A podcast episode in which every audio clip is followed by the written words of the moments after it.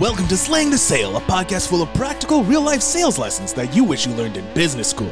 Your host, Kyle, is a two time best selling author, creator of the Slaymaker Method, and in each episode, he and his guests will be answering the tough questions around sales, lead generation, and all things business to help you transform your sales mindset and move you closer to achieving your financial goals. Now, let the class begin. Here's your host, Kyle Slaymaker. All right, welcome back to this week's episode of Slaying the Sale. I am your host, Kyle Slaymaker. It's going to be a pretty short one. Um, I want to talk to you about brand preference, right? So remember, you have brand awareness, which you already did an episode on. You have brand preference, then you have brand loyalty. Brand awareness is when you're you're aware of brands out there, you're familiar with their imagery, with their products, what they do, what they stand for, all other fun stuff. Um, now we're going to talk to the next level up, right? This is kind of where you want to take them from brand awareness. You want to get them to brand preference next.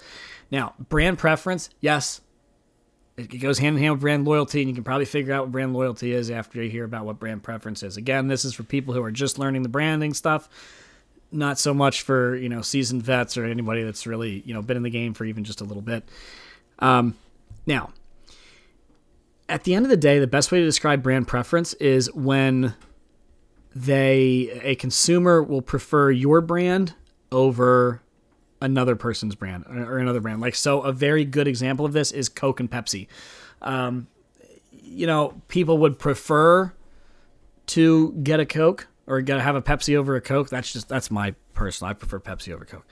Um, not that I, I drink too much soda nowadays, but you know, if need be, if I'm in a pinch, I'll still take a Coke if I want a soda and there's no Pepsi right? So that's that's kind of brand preference, where people would prefer your brand, your product, your service over another. Uh, people would prefer that you know if they have to, they go to your garage over your competitors for whatever reason or another. Um, you know, and I'm going to go into how you build brand awareness, how you build brand preference, and how you build brand loyalty in subsequent episodes.